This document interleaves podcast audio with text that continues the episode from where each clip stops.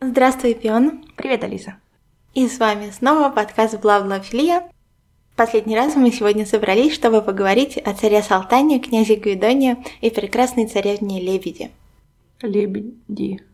Да, Ага, да. лебеди. Мгм, Да-да-да, все правильно. Э, помнишь ли ты так- тот момент, Пион, когда князь Гвидон, вышибной из бочки, вышел на зеленый остров и пошел делать себе оружие?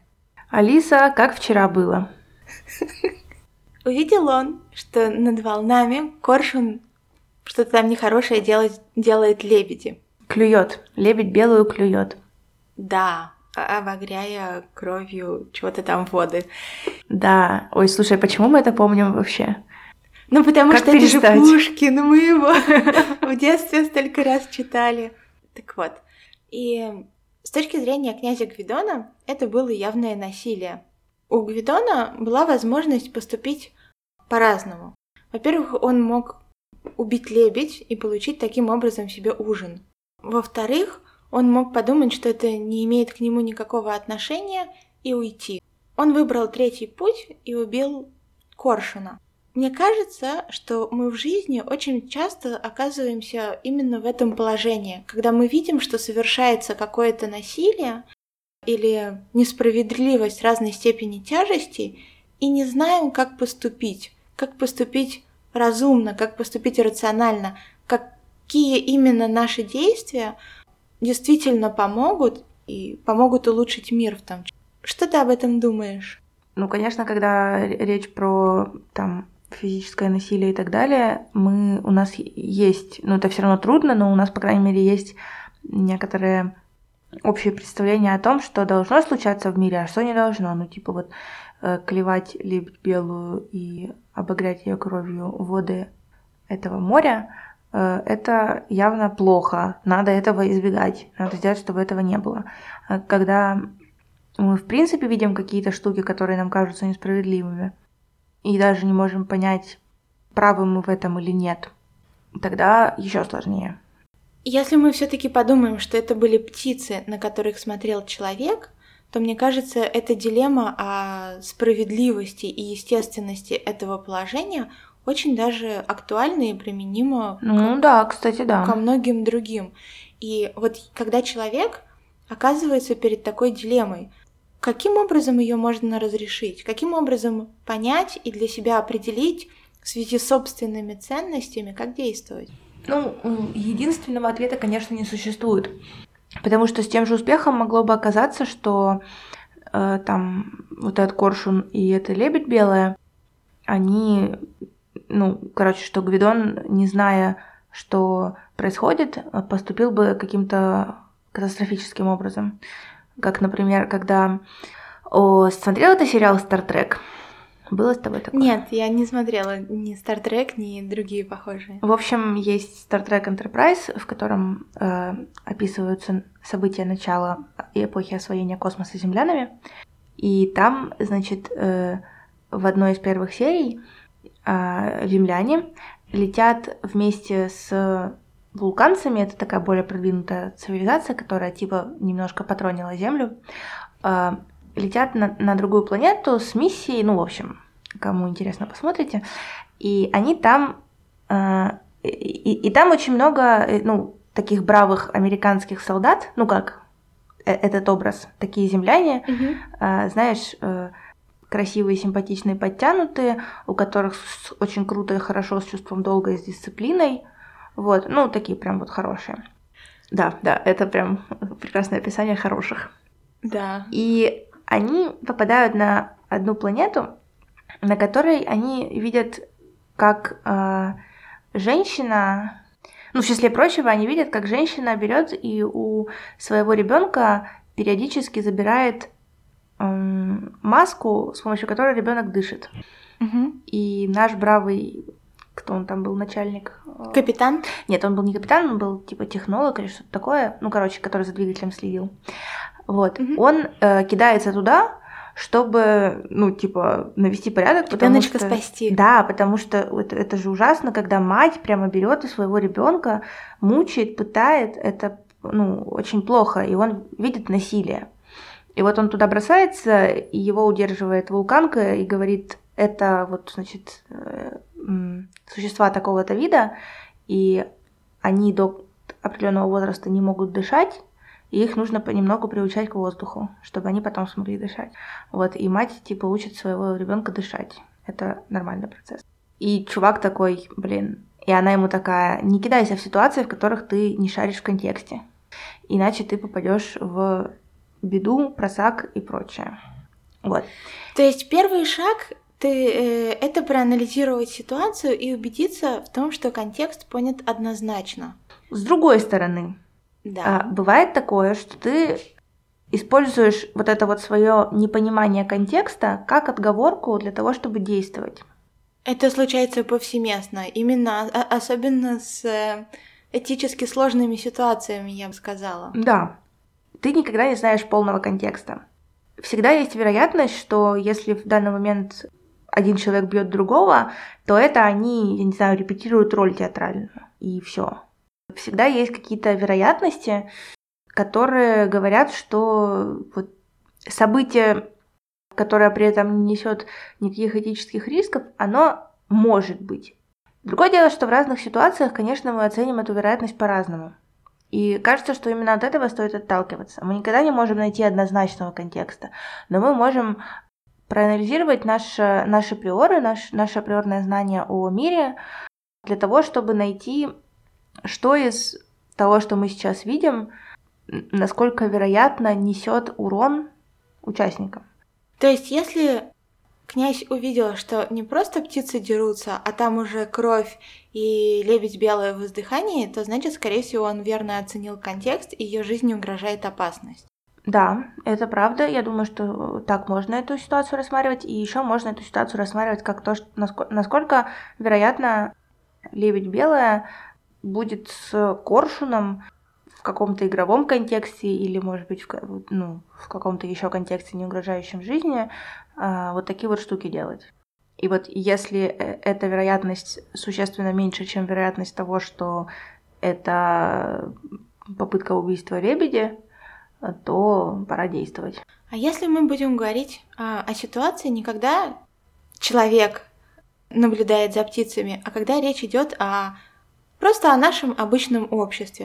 Я тут почитала статистику о насилии в России, ужаснулась в очередной раз. Я обрадовалась, что ты теперь не в России. Честно говоря, да. Знаешь, на самом деле это одна из причин, по которым я очень радуюсь, что я не в России. Так вот, что делать, если мы стали свидетельницами насилия? Потому что согласно той же статистике, когда происходит насилие, об этом знают. Об этом знают не только в семье, но об этом знают соседи, об этом знают люди, которые живут рядом. Об этом знают сослуживцы. Это что-то, что наблюдается годами часто. Что делать в такой ситуации? Смотря насколько ты хочешь вовлекаться, смотря насколько тебе важно, чтобы конкретно вот этого человека не обижали. Угу. Тут же, понимаешь, всегда есть баланс между собственным интересом, не знаю, желанием тратить время и так далее, и тем, что у тебя есть какие-то представления об этике, которые тебе вот хочется, чтобы не нарушались. Для многих людей этика этикой, и как бы, конечно, там насилие это плохо, но вообще-то говоря, мне еще и своими делами надо заниматься, я не хочу э, вовлекаться во всю эту грязную, некрасивую историю, и там мне хочется быть просто подальше от этого и не видеть. То есть князь Гвидон мог бы спокойно сказать, ну, птички, пойду подстрелю кролика. Да, мог бы, например, если бы он был не сказочным героем, а обычным человеком, то, скорее всего, он бы так и сделал, потому что э, потому что эволюционно ребята, которые занимались спасением птичек, э, умирали, потому что им не хватало стрел для того, чтобы э, типа выжить самому. Потому что да, не всякое мы помним белое... что в ту, в ту ночь они легли спать голодными. И если бы царев... если бы не оказалось, что это лебедь на самом деле царевна, то вряд ли у них бы сложилась так жизнь. Но давай вернемся все-таки к людям. То есть... Э, э скучно. Мы понимаем, что да, мы вообще такие скучные существа, я с тобой полностью согласна. Мы понимаем, что у всех людей есть ресурсы, и от нас зависит, как эти ресурсы распределять и на что именно выделять излишки, если можно их так назвать. Да. Если вы живете в ситуации на грани выживания, во-первых, вряд ли вы вообще нас слушаете. А во-вторых, наверное, вам в первую очередь стоит озаботиться восполнением собственных ресурсов. Тут вот очень, очень серьезный вопрос, на самом деле, стоит ли считать преступлением, когда ты оказываешься свидетельницей насилия и ничего не предпринимаешь? Вообще есть такое в юридической практике, там преступное бездействие и так далее, но оно не относится к ситуациям насилия, все-таки оно относится больше к ситуациям, когда ты там катастрофу какую-то наблюдаешь. Ну, на самом деле нет. Насколько я помню, если речь идет там об убийстве и так далее, то это вполне себе. От обычного человека, от, от обычного прохожего, например, не требуется, чтобы он творил везде справедливость, наводил порядок и так далее. Знаешь что, Пен, это очень сильно зависит от социума. И я тебе могу сказать, что в странах, где уровень насилия очень низок, огромная-огромная общественная осознанность и ответственность, э, личное ощущение личной ответственности в этих ситуациях. Это не значит, что люди начинают цени, э, творить самосуд. Нет, но каждый раз они как минимум сообщают об этом в органы. Угу. И это действует сразу на всех. Почему? Есть ситуации намного менее жесткие, чем насилие. Например, ПДД. Угу. Вот в тех странах, когда все воспринимают нарушение правил дорожного движения как что-то естественное, например, э, не пропускают пешеходов, переходят дорогу, где попало, не следят за светофором и так далее. Это происходит одновременно на всех уровнях. Пешеходы, водители и самое главное свидетели, они видят это и думают, ну окей. А вот это начинает меняться тогда, когда от свидетелей исходит осуждение – когда это осуждение проявляется, да, когда я согласна. свидетели начинают принимать меры. То же самое с насилием. Если ты знаешь, что не только милиция, но любой человек, который это видит, слышит, об этом знает, а. осуждает, б. доносит, вот тогда это меняется. Поэтому, да, мне кажется, что э, вот лично мне кажется для меня и для моей семьи очень небезопасно жить в том обществе, в котором свидетели молчат или ничего не делают. Это правда, я согласна. Но мы с тобой знаем, что действия свидетелей могут как улучшать ситуацию, так и ухудшать. И если мы говорим об импульсивных действиях, да, типа пойти и врезать чуваку, то можно очень сильно напороться, да.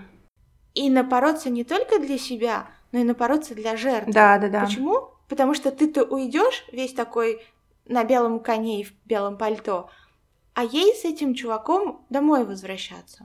Давай об этом остановимся, потому что ты упомянула, что одна из причин, по которой люди не действуют, это вот эта моральная дилемма. Да. Но другая причина то, что часто люди просто не знают, как действовать, чтобы действительно помочь.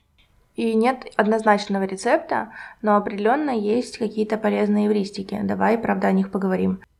Первое, что можно сделать, когда вы видите, что происходит какое-то что-то похожее на насилие, это определить, насколько вы хорошо сейчас интерпретировали контекст. Скорее всего, вот если так честно, и мы с вами все тут э, более или менее соображающие люди, вы правильно интерпретировали контекст. Типа, если вы видите, как один человек бьет другого, например, ребенка или женщину. Тут особых сомнений нет. И, как правило, видно, когда это какая-то шутливая перепалка между друзьями, а когда это такое стрёмненькое насилие. Более того, некоторые штуки, которые выглядят как шутливая перепалка, на самом деле не являются шутливой перепалкой для того, кто пострадавшая сторона. Кто участвует, да. Да. И это и еще даже хуже, потому что тебе говорят, ну ты чё, я ж пошутил. Да. Но так или иначе, что можно сделать?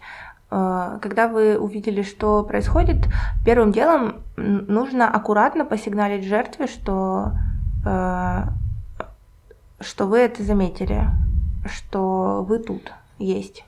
Бывает, что этого достаточно для того, чтобы жертва такая, типа, получила голос, получила возможность сказать, что ей не нравится то, что происходит. Это очень важно, потому что когда я организовывала встречи женщин, которые нуждаются в поддержки и пережили насилие, то очень многие говорили, что, пожалуй, это было единственное, что помогло им прекратить эту ситуацию. Ну, то есть туда приходили женщины обычно, которые, у которых это уже было в прошлом. Свои истории могли рассказать те, у кого это уже было в прошлом. Они говорили, что в большинстве случаев, когда это насилие длится долго, отворачиваются все, родственники, друзья и так далее, отворачиваются от нее, а партнера продолжают поддерживать. И вот переломный момент оказывается тот, когда кто-то ей сказал, я на твоей стороне, ты права, это неправильно, у тебя там и так далее. И вот потому что иначе а откуда взять силы? Откуда взять ресурсы? Как вообще понять? Да, еще часто бывает так, что насилие физическое очень сопряжено с эмоциональным, и то, что с тобой происходит, ты вообще не можешь распознать как насилие, ты думаешь, что это нормально. Потому что чувак, который тебе делает плохо, он э, вместе с этим сообщает тебе, что ты в этом виновата сама. Так часто бывает там в традиционных обществах, когда вот муж бьет жену, например, она даже не думает, что кто-то будет вмешиваться в это или может вмешаться, или должен вмешаться, потому что если он меня бьет, значит, заслужила. Значит, я, ну или там как бы, это нормально. От этого, кстати, часто бывают ситуации, где ты вроде как пытаешься вмешаться и хочешь помочь пострадавшей стороне, а пострадавшая сторона тебе сама говорит, типа, мне все нормально, не нужна помощь. И там злиться на тебя каким-то образом. Но об этом, наверное, еще надо отдельно сказать. Хорошо, значит, вначале мы а, убед... должны убедиться, что правильно интерпретировали контекст, потом сигналим э, пострадавшей стране, что мы тут тоже участвуем и что мы вообще есть, а дальше? Дальше по обстоятельствам, как всегда. В смысле, я думаю, что дальше можно э, попытаться войти в контакт именно с пострадавшей стороной, без того, чтобы там каким-то образом пытаться противостоять э, агрессору, потому что противостоять агрессору это, как правило, иметь дело с человеком, который в неадекватном состоянии, угу. очень, очень разозлен или еще что-то такое. И это вряд ли просто вообще хоть чем-то хорошим кончится.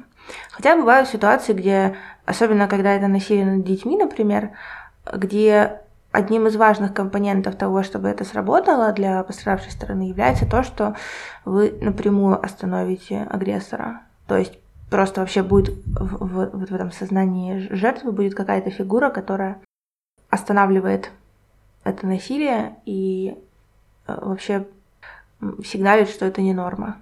Именно, именно с точки зрения того, что вот я могу это остановить.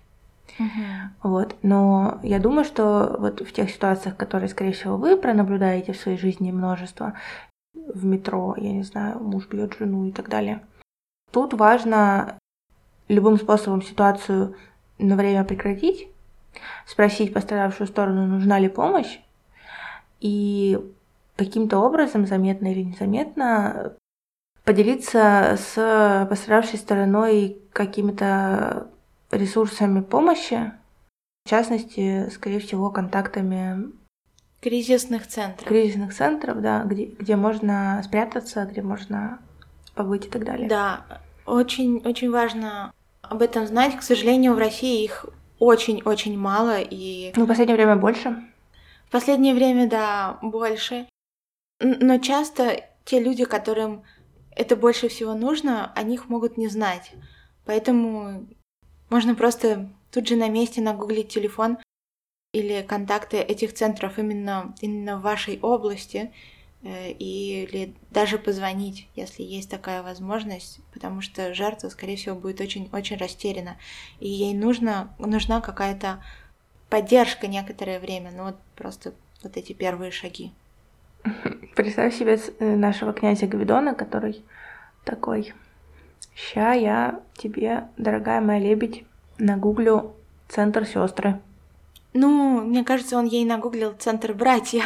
Ну да, типа Потому что у царевны лебедь было 33 брата, и когда он ее отбил, от, э, от Коршуна, то она сразу и поплыла домой. Но тем не менее он ходил ее регулярно проведывать. Каждый день гулял по морю и за ней присматривал. Не вернулся ли Коршун? Не нужно тут кому-то да. еще навалять? Да. Мы с тобой, Пион, хотим сделать мир лучше. Это правда. Это правда. Я думаю, что многие наши слушатель... слушательницы тоже его хотят сделать лучше. Надеюсь. И на самом деле часто это лучше не какие-то громкие дела, но что-то, что происходит рядом, и что на самом деле можно помочь разрешить несколькими телефонными разговорами, поддержкой, выделением, не знаю, пары часов в неделю своего личного времени.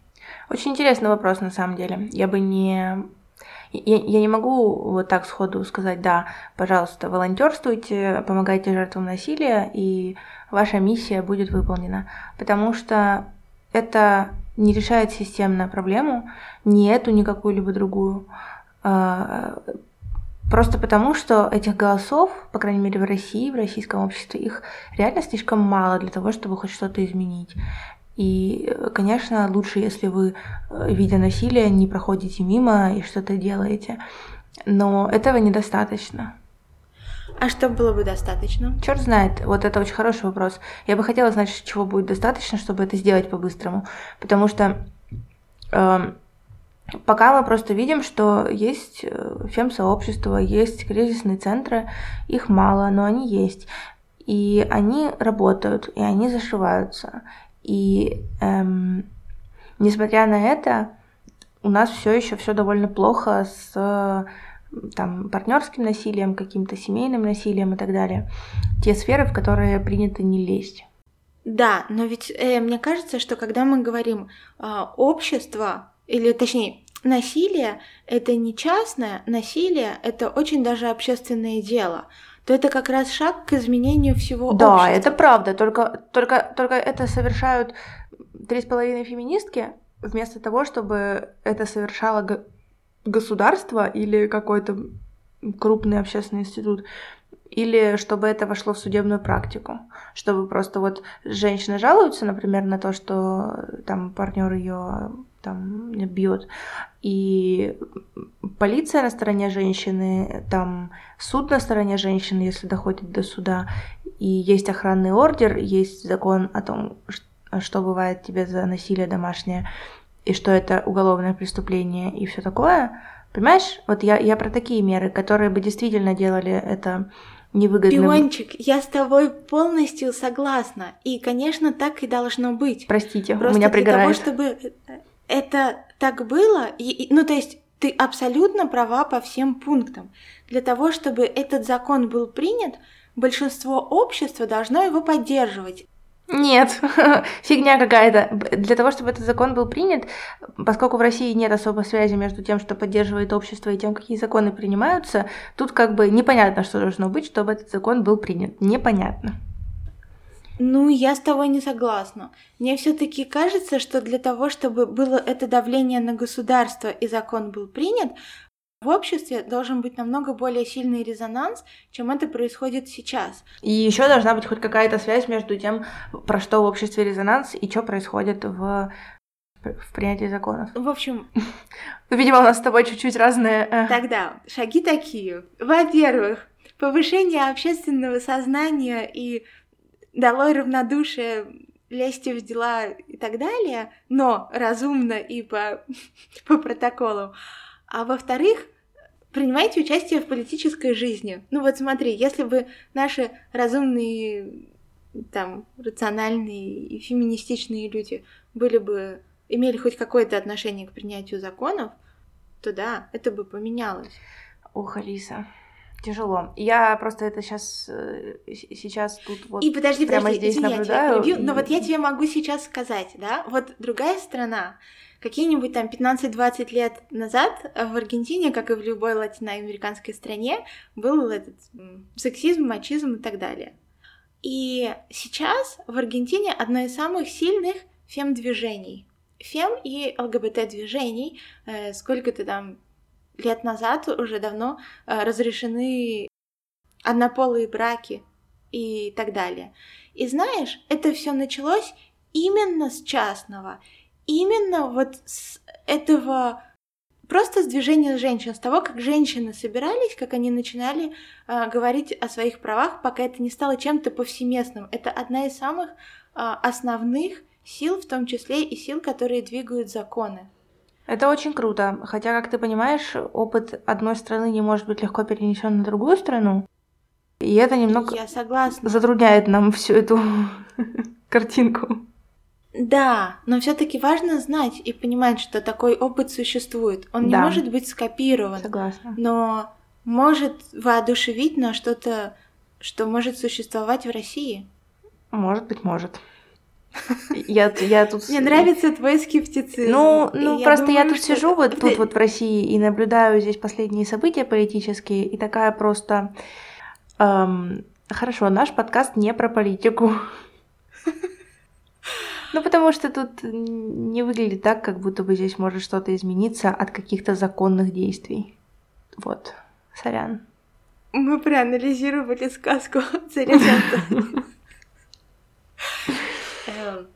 Давай подведем немножко итог. Любое дело политическое, Алиса, любое. Я с тобой согласна. Простите, простите, простите, наши слушательницы. Сказки тоже. Давай подведем все-таки некоторый итог и попробуем подвести его конструктивно. Хорошо. Видите насилие, берете Почему, почему, почему я хочу, чтобы мы подвели что-то конструктивное? Потому что смотри, если мы скажем, не, это все фигня, от этого ничего не изменится, то это как, знаешь, такой, то это карт-бланш на «М, ничего не делай и сиди в своей норе. Это правда, я такого не хочу. Я не хочу, конечно. чтобы такое было. Да, я тоже.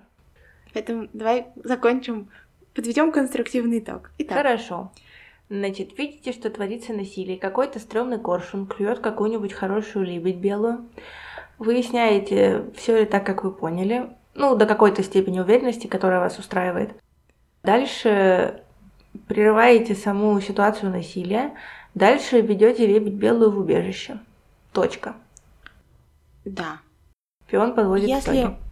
вы знаете, что это что-то, что происходит на протяжении длительного времени, например, э, соседи, коллеги и так далее, то тут может помочь, если у вас на это есть ресурсы, какая-то более длительная поддержка. Да, это Ну, то есть, например, убедиться, что есть там деньги, возможность э, где-то быть, не знаю, работа, связи и так далее. Потому что чаще всего жертвы насилия, которые годами живут в этой ситуации, оказываются в полной изоляция. экономической, социальной изоляции, да.